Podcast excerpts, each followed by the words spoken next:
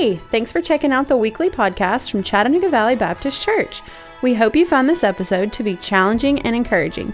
Now, let's turn our attention to this week's sermon from Pastor Brian Carroll. So, what I'm going to do is I'm going to throw a, a, a, title, a name, something out there, and I want you to just think in your mind what is the first thing that comes to mind when I throw this this name or this title or this group of people out there. Uh, don't shout it out loud. Uh, if you've got sinful responses, you need to keep that in the darkness of your own mind and not share it with the rest of us. So, with that being said, if I were to say a, a Bernie Sanders supporter, what's the first thing that comes to your mind? What mental picture comes into your mind? I could go the other way and say a Donald Trump supporter. What comes to your mind? You say, look in the mirror, brother. What comes to mind when, when I say that? What if I said a vegan? That's, that's one of them people that only eats vegetables. Uh, what, what, what about a vegan? If I said a millennial, what do you think? If I said a, a boomer, what do you think? What pictures come to your mind with, with, these, uh, with these titles? Odds are you have a certain mental association with each and every single one of those, uh, those groups that I've identified. Now, what comes to mind when you hear the word Christian? What picture comes into your mind? Odds are you associate that word with certain characteristics as well. And depending on the church where I ask the question, I might even get different answers. If you were to go down to the Walnut Street Bridge or Coolidge Park and, and just stop folks and ask them the question, Are you a Christian? Well, you might get a lot of different answers. Some people say, Well, yes, I am. Some are going to say, Well, what, what do you mean? Some are going to say, Well, yeah, but. Some people will say, Well, no, but. Some will say, well, yes, but I'm not like so and so, whoever that may be. A majority of you here today would say that at some point in time in your life, you became a, a Christian. There was a point in your life where you remember praying a prayer or walking an aisle. Maybe you, you associate it with your baptism. If you come from a tra- different tradition, maybe you remember going to a confirmation class where at the end of the class you were uh, you passed. I've never been to a confirmation class, so I don't know what happens at the end. Some of you might even say that you've always been a Christian. Some might even say that they were born that way. Consider this though. The very first followers of Jesus, they did not call themselves Christians. A matter of fact, the title Christian was a, was a derogatory term that was used by people outside of the faith. If you were called a Christian, that was intended to be a, an insult, almost akin to a racial slur if it were used today. In Acts chapter 11, verse 26, we see that the very first Christians, though, were known as disciples. You'll look through the New Testament, you'll find that the word Christian is only used three times. However, the word for disciple is used over 280 times.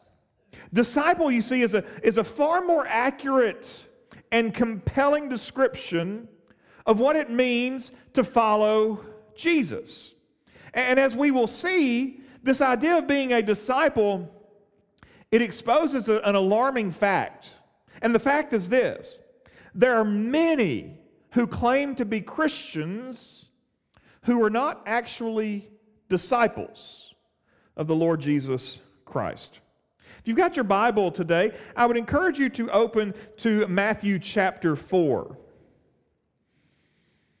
This morning, our reading comes from verses 18 through 22. I would ask you to stand as we read God's word together. Matthew chapter 4, verses 18 through 22. While walking by the Sea of Galilee, he saw two brothers, Simon, who's called Peter, and Andrew, his brother, casting a net into the sea, for they were fishermen.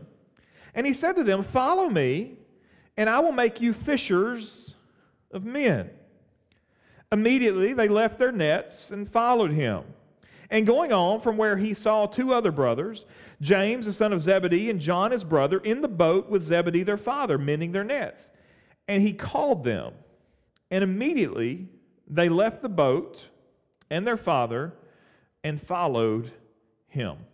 Father, I thank you for this precious word of God. I thank you for the call of Jesus' disciples. We pray that you would help each of us to be the disciples that we should be.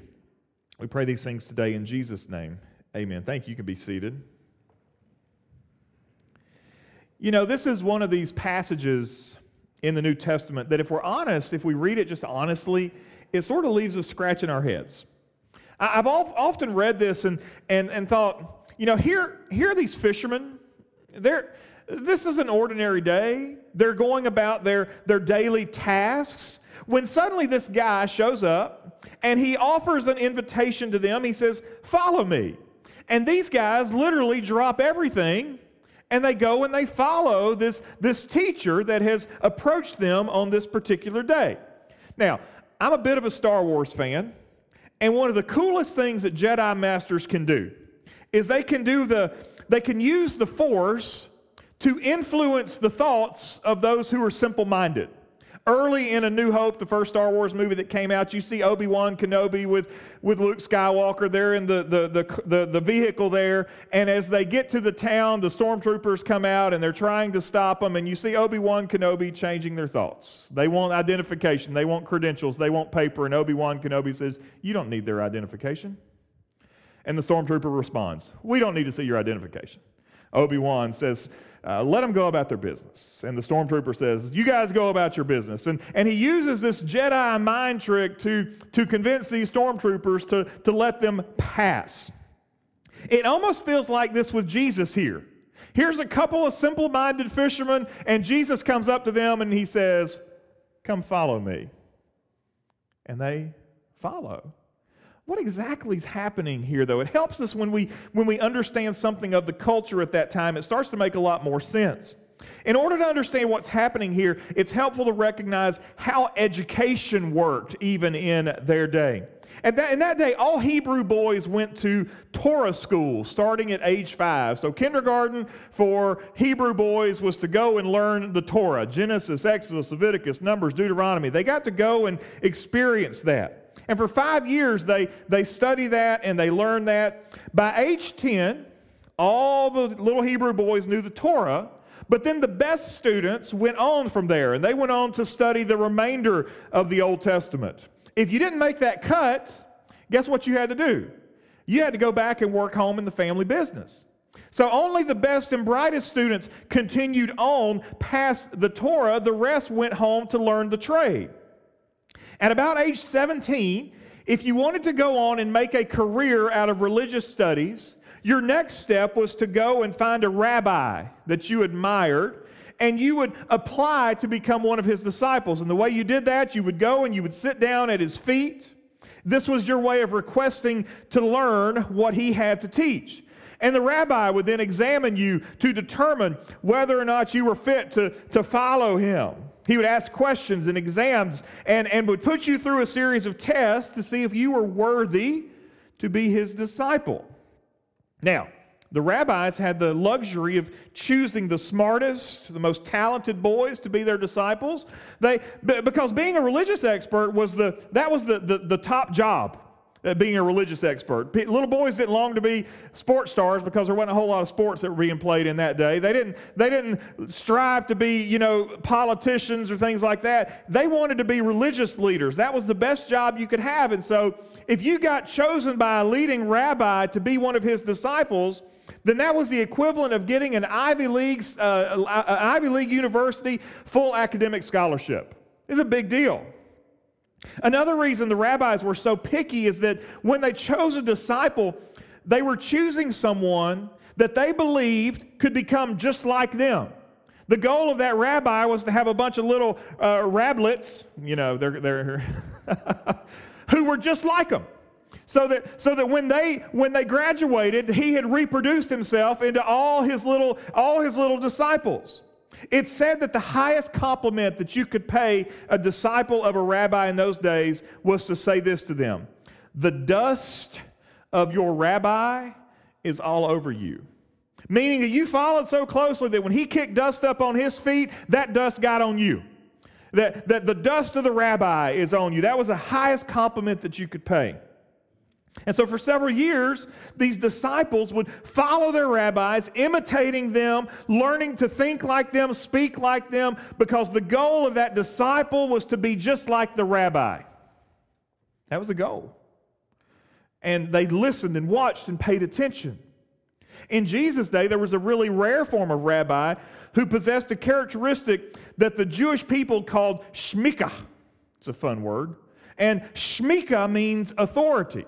It means authority. And so there weren't many rabbis in Jesus' day who had that type of authority. These guys were masters of the Torah. But there was also this mystical air about them because they, they, had a spiritual authority where they could give interpretations of texts. Other rabbis didn't have that.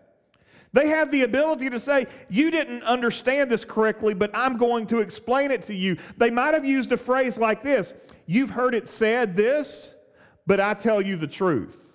If that phrasing sounds familiar, it's because you've heard Jesus use that phrasing. You hear people in the gospel say about Jesus that he teaches with authority, unlike those other scribes. And so, if you were a rabbi with authority, you got to be super exclusive. However, that's not what we see from Jesus in our text this morning. That's not what we see from Jesus. Because based on what we've learned about the education and the career goals of these Hebrew boys, we learned something about G- the first disciples of Jesus. They're not the best or the brightest. They didn't make the cut out of Torah school. Why? Because they're back home at the family business. Because we understand this Jesus doesn't choose the best, Jesus chooses the willing. John MacArthur said this God skipped all the wise of the day. The great scholars were in Egypt. The great library was in Alexandria. The great philosophers were in Athens. The power was in Rome. He passed over Herodotus, the historian, Socrates, the thinker, Julius Caesar, the emperor. He chose men so ordinary that it was comical. No rabbis, no teachers, no religious experts. Think about that for a moment. Jesus could have chose anybody. Could have chose anybody. He's a, he's a son of God. He had access to, to the cream of the crop. Jesus could have got the number one draft pick and all the number one draft picks. That's not what he took. He chose this ragtag bunch of guys who were fishermen and tax collectors and rebels. They were a mess if there ever was a mess. But Jesus chose that mess to change the world. Because one of Jesus' most important teachings is that his power in the weakest of vessels was infinitely greater than the greatest talent in the world apart from Him. And when we see how Jesus went about building this quote unquote dream team, we recognize that these guys he called are no different than us. And all of this points to the simple fact that God wants to use you. God wants to use you. He wants to use you in your family. He wants to use you in your workplace. He wants to use you in your school. Jesus is not worried about your ability, He is concerned about your availability. And on that day, on the side of the Sea of Galilee, Peter, the guy who would become the, the bedrock of that church, that first preacher of the gospel, that day Peter hadn't led the first person to Christ. He hadn't preached his first sermon. He hadn't done anything of consequence that we're aware of. And God chose him. And because God chose him, all that would soon begin to change. We understand this. Jesus chose us. We didn't choose him. Imagine for just a minute you're sitting at a high school football game. You're sitting in the bleachers and you notice out of the corner of your eye a black SUV comes rolling up, gets as close to the field as it can get. And during the game, you see the door to that black SUV open, and you look, and there's a guy who's wearing a houndstooth blazer and a crimson colored tie. And you nudge the person you're with, and you say, Is that Nick Saban? And you look, you're squinting, trying to figure it out, and he's walking towards the home side, uh, side of the, of, the, of the field there. And you say, Lord, it is Nick Saban. Imagine Nick Saban rolls up to the high school football game. He gets out, he walks there. It's probably illegal for him to do this if he's recruiting. But imagine for just a second Nick Saban. You may not like him, but you can't argue the fact that he's one of the greatest football coaches that's ever walked the sidelines on any school anywhere. Imagine him coming up and putting his arm around the starting quarterback for your football team. How do you think that quarterback would react? I guarantee you that if Nick Saban puts his arm around you, you go out on your next offensive series and you play football like you ain't never played football before. Why? Because you have the confidence of knowing that someone has endorsed you, someone has chose you, someone has put his seal of approval on you. And when a rabbi chose his disciples, that's a high honor because the rabbi was placing his endorsement on those individuals.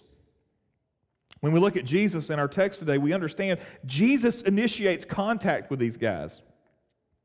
He, he called out to them. Now, they had to choose to follow him. They had to, they had to respond to his invitation, but Jesus reaches out to them. He calls them. He chooses them. It's not because their resume was great. Remember, they didn't make the cut in Sunday school. They didn't get past the first five books of the Bible because they're back at the, at the family farm doing the work there. He chose them after they had already resigned themselves to be fishermen, whatever other careers were represented by those disciples. Yet he reminds them of this in John 15, 16. He says, You did not choose me, but I chose you and appointed you that you should go and bear fruit, and that your fruit should abide, so that whatever you ask the Father in my name, he may give it to you. Listen to me. If you're struggling right now in your career, with your children, in your marriage, you need to take confidence in this fact that Jesus chose you. And because he chose you, he desires that you will bear lasting fruit. Philippians 1, verse 6 says, I am sure of this, that he who began a good work in you will bring it to completion at the day of Jesus Christ. God has every expectation and every desire to work in and through each and every single one of you who call on him as Savior and Lord. He wants to work in you in your marriage, work in you in your home. He wants to work in you in your career. He wants to work in you in your classroom. He wants to work in you in every place that your foot touches. That's what his expectations are. You are his chosen vessel. In your heart, say that. I am his chosen vessel. I am his chosen vessel. And you may feel like you are facing insurmountable odds, but you need to remember that God's announced plan for you. This is not hidden. This is not a secret. This is something He has declared. His plan for you is that He has every intention of using you to fulfill His plan and purposes. So if you feel like for a second that you're not fit, you need to understand that He has every plan to use you in wherever place your life takes you. So if you're struggling with parenting right now, know this God chose you to be a godly parent to your children. If you're struggling in your marriage right now, know this God chose you to be a godly spouse. And if your witness at work or school is anemic and you're not sure how to fix it, the first thing you have to acknowledge is this that God chose you to be the witness at your workplace or at your school, and He has every intention that you will bear fruit in that place, and every intention that He will finish his work in you. Thirdly, I always need to remember our primary calling. I, I love what Jesus does here. While walking by the Sea of Galilee, he saw two brothers, Simon and Andrew, his brother, casting a net in the sea, for they were fishermen. And he said to them, Follow me, and I will make you fishers of men. Immediately they left their nets and followed him. He does the same thing with John and James. He calls them. Notice he didn't tell them where they were going or what assignment he had for them. He didn't give them a job description. You guys think through this. You guys weigh, the, weigh it out, determine what it's going to cost, determine if it's worthwhile. He didn't give them a, a map, a road map that says, hey, this is the journey you're going to be on for the rest of your life. He said, come with me. Come with me.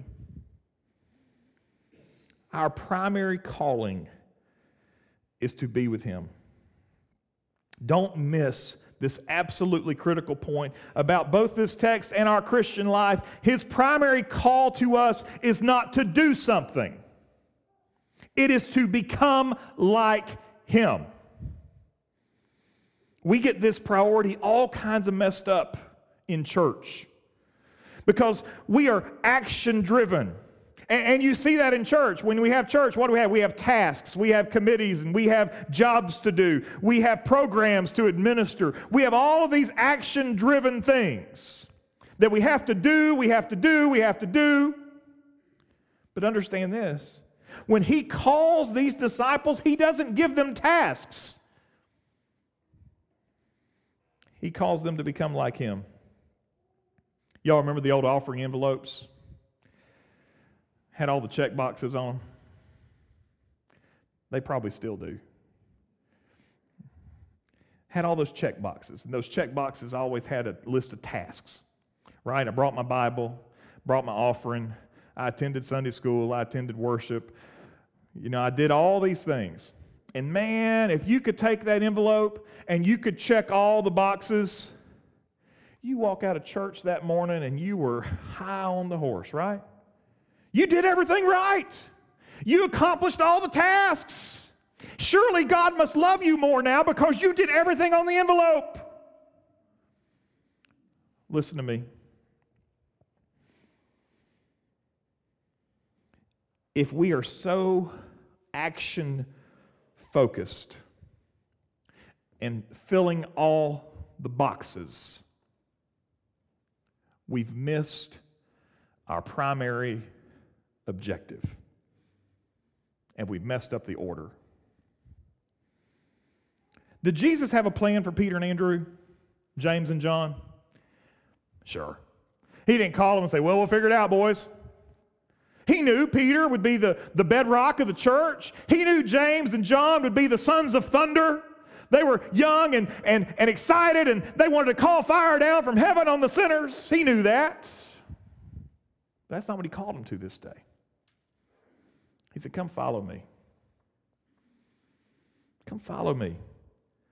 Be my disciple. Church, the call is no different today. The call of Jesus for each and every single one of us is to be like Jesus. And to become like Jesus, guess what? You got to sit at his feet and you got to know what he says. To know him, you have to know his word. To know his word, you have to dig into the scriptures. If you're not spending time in the scriptures, you're going to have a very difficult time knowing your rabbi. And if you don't know him, your Christian faith is going to be marked by how well you checked the boxes on the envelope. when you face your last day and take your last breath, don't you want to be known as more than somebody who was able to check all the boxes? Wouldn't you rather be known as somebody who's just like Jesus?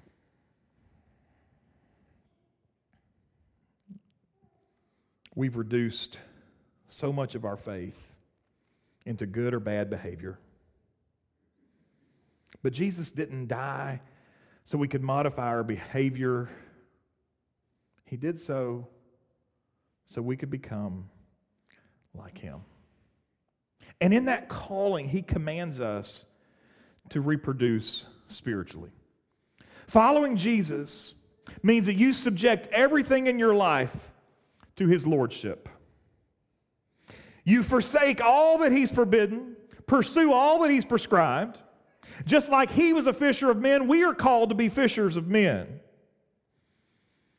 This is an essential part of being a disciple. It's not something that only few of us do, it's something that each and every single one of us does. He commands us to reproduce. There's no such thing as a non reproducing disciple. How do you prove you're a disciple? By bearing fruit. If you're not bearing fruit, you have no reason to question whether you, you, have reason to question that you're a disciple at all. John 15, 8 says this By this my Father is glorified, that you bear much fruit and so prove to be my disciples. Jesus tells his disciples how, how to bear fruit in the, in the Great Commission. Go therefore, make disciples of all nations, baptizing them in the name of the Father, Son, the Holy Spirit, doing what? Teaching them to observe everything that I've commanded you. And remember, I'm with you always to the end of the age. Jesus didn't say, Go and make disciples by teaching them how to check all the boxes on an offering envelope. He said, Go and make disciples by teaching them to observe all the things that I've taught you. That means to follow, that means to heed, that means to listen to. Which means that everything we do, everywhere we go, grows out of this call upon our life to make disciples. Jesus summarized his ministry in Luke 19 by simply saying this The Son of Man came to seek and save the lost. And if we are his disciples, if we have his dust upon us, then it is our call to do the same. That's how we should be summarizing our lives. In his book, The Master Plan of Evangelism, Robert Coleman said this When will the church learn this lesson? Preaching to the masses, although necessary, will never suffice in the work of preparing heart or preparing leaders for evangelism. Nor can occasional prayer meetings and training classes for Christian workers do this job. Individual women and men are God's method. God's plan for discipleship is not something, but someone.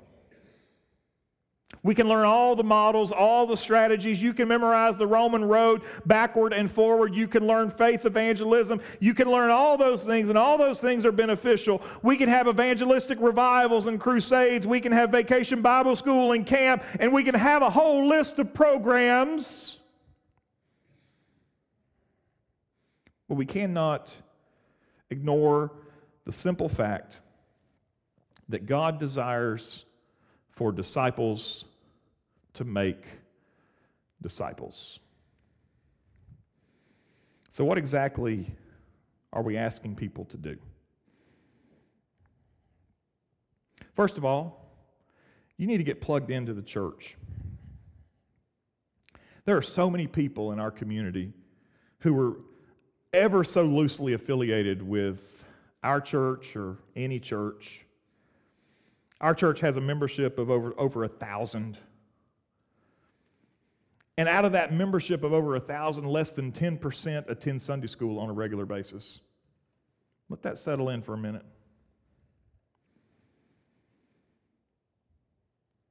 Less than 10% of a church's membership attending a small group on any given Sunday or even in the, during the weeknight. That's a very telling number. We need to find a group and connect to it if you don't currently attend a Sunday school class, I'd love to sit down and talk with you and help you find a class to plug into and connect with so that you can grow in a community of believers. Johnny Hunt's one of my mentors in ministry. I love hearing Johnny preach, and Johnny pastored one of the largest churches in the state of Georgia. Phenomenal preacher, but he'd always tell people that if you've only got an hour to give to church on any given week, you give it to your Sunday school class. And I'll tell you the same thing. If you've only got an hour to come here, you come here at 9:30, don't come here at 10:45 because you're going to grow a lot more in that Sunday school class than you're going to grow in this worship service. I'd love for you to be in both, but if you're choosing, choose that small group where you can grow.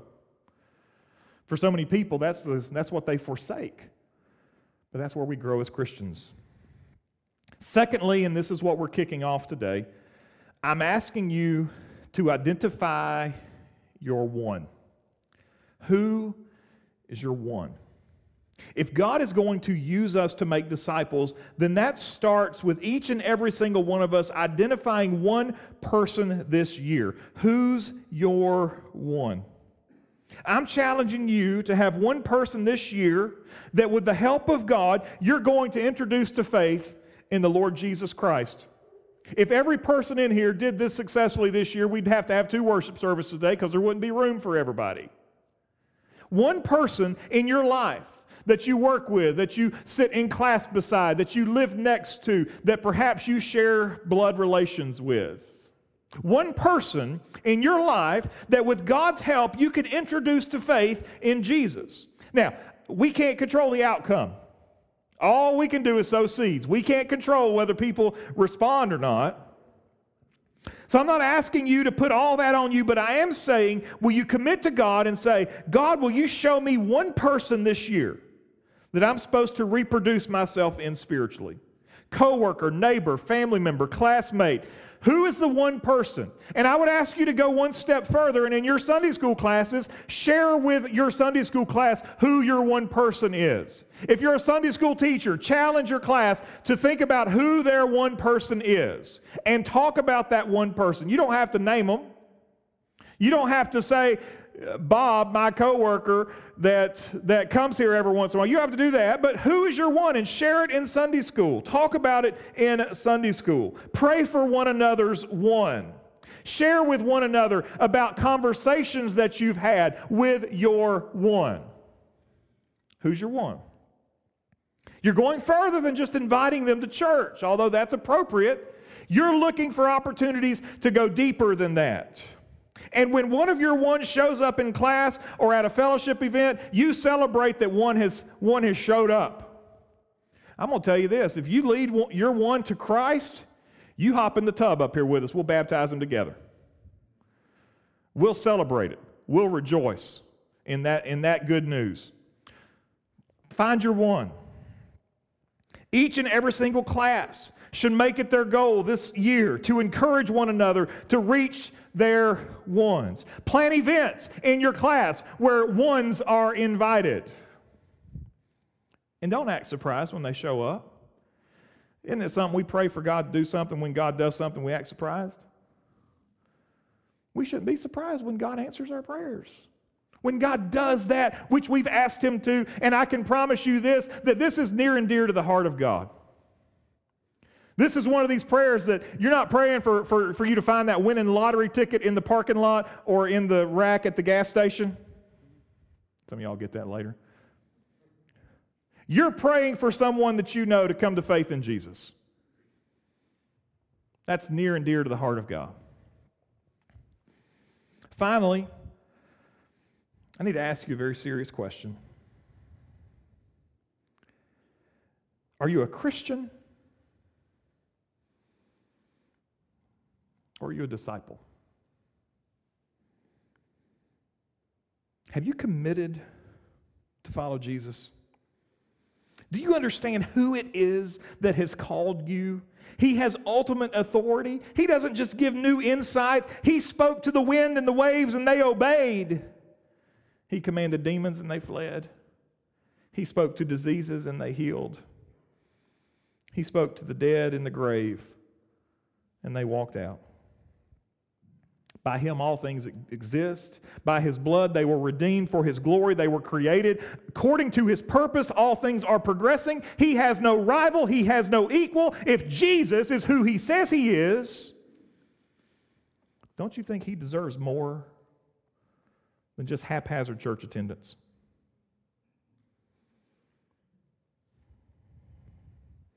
He deserves our total abandon. He deserves our complete and total adoration. When he looks at you and says, Come follow me, the only response is to drop everything. Say, Let's go, Lord.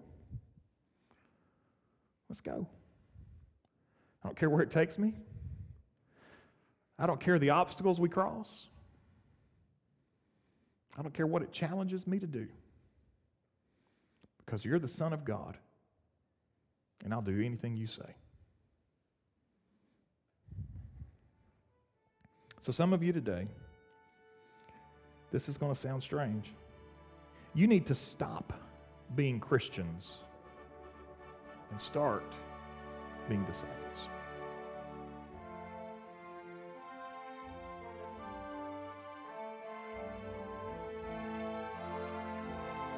Thanks for listening. If you would like more information about Chattanooga Valley Baptist, check us out on the web at cvbchurch.org. If you would like to join in person, we worship every Sunday morning at 1045. We're just minutes from downtown Chattanooga. We hope to see you soon.